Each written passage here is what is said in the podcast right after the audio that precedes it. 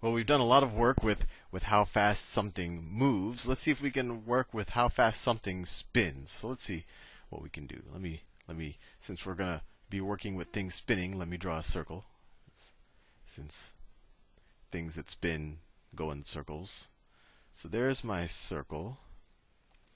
And then let me just draw the positive x-axis because it'll come handy in a second. See, that's the positive x-axis. And let's say that I have an object, and this circle is the object's path. So let's say this is the object. And it's going around in a circle in a counterclockwise direction. It's not squiggly counterclockwise, it's just going around this way.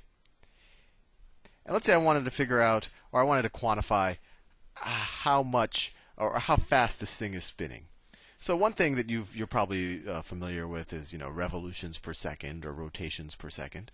So so let's write that down. Let's just say let's just say for the sake of argument that this was moving at I don't know one revolution per second. So after one second it goes back, then another second. So that's how fast it's spinning. One revolution per second. One revolution. I'll put it just as rev per second. So let's see if we can quantify that in angles, and we'll do it in radians, but you could always convert it back to uh, degrees if you want. So let me, I don't know if you can see that line. But let's, let's just say that theta is the angle between the radius from the center to that object and the positive x-axis. So this is theta.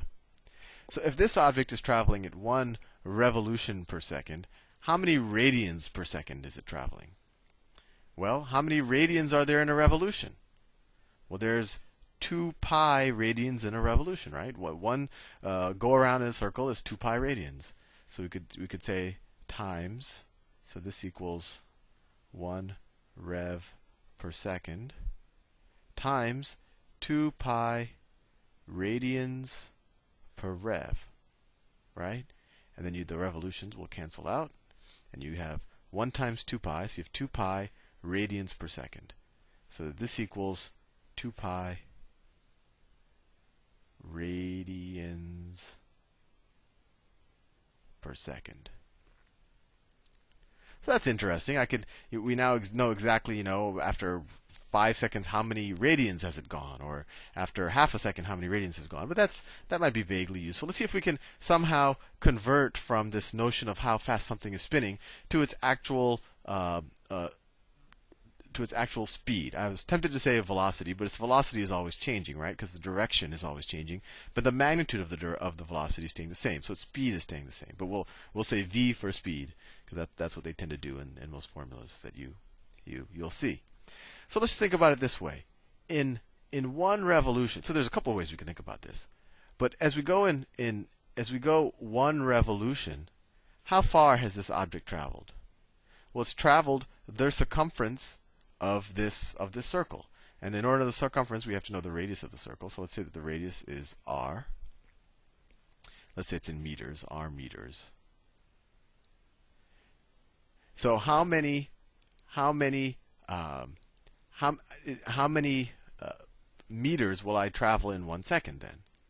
Well, it, you could you could do the same thing up here. One revolution per second times 2 pi r, where r is the radius. Whoops, 2 pi r. You can ignore that line.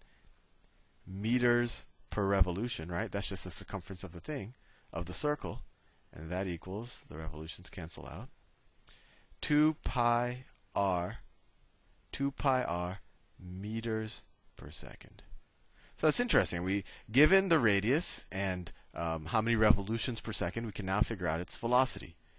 So this right here is its is how, how fast it's spinning, and this is the, the object's actual speed, right? And this term of how fast something's spinning, that's called angular velocity. And of course, you know the, the term for how fast something uh, is actually moving is velocity. So, and, and, and just so you know, the term for angular velocity is this, this curvy uh, w, I think that's lowercase omega but that, that little curly, that's angular velocity, right? So in this case, angular velocity is equal to 2 pi radians per second. And what's the velocity equal to, or at least the magnitude of the velocity? I know the direction is always changing. Well, we know that the velocity is equal to 2 pi r meters per second. So if we just ignore the units for a second, what do you see the difference between the angular velocity and the velocity? The angular velocity in this case is 2 pi, and the velocity is 2 pi r. So in general, if you just multiply the angular velocity times r, you get the velocity. So angular velocity times the radius is equal to the velocity. Or you can divide both sides of that by r, and you get the angular velocity is equal to the velocity divided by the radius.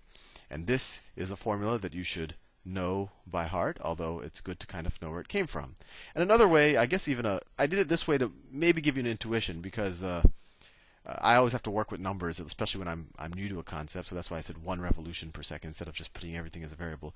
But another way to to really to think about is, is what is the definition of a radian?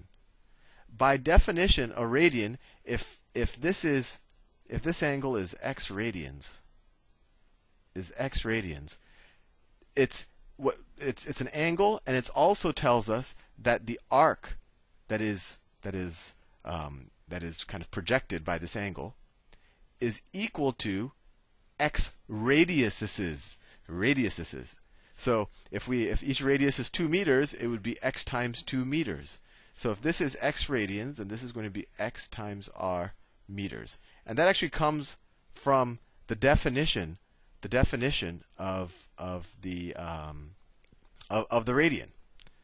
And that might that might be more intuitive to you than the original explanation or less. So hopefully one of those two works. But as you can see, if this angle is x and this is and this distance is x times r, and if omega is change in that angle over change in time, that's omega, that says omega, like this omega, then we know this is true too that velocity is just change in this over change in time, right? Velocity is change in the radius doesn't change. Change in x times r divided by change in time. And we know once again that this is omega. So kind of another way, we just showed again that omega times the radius is equal to the velocity, or the angular velocity times the radius is equal to the velocity. And this is a, a useful thing to learn. We'll see in a couple of things. We'll you know, when I do the proof for uh, centripetal acceleration in calculus, I'm going to use this fact. And when I, um, and actually, I'm probably going to record that video now. I'm actually going to show you the, the law of conservation of angular momentum, which is very similar to the law of conservation of momentum, but it deals with things spinning. And this is going to, this notion of angular velocity is going to come in useful. So this is the important takeaway that W equals V over R, and hopefully my video has not confused you and has shown you that W, the rate at which um, the angle is changing, is equal to the velocity of the object or the magnitude of the velocity divided by the radius um, around of the circle that it's it's spinning. I'll see you in the next video.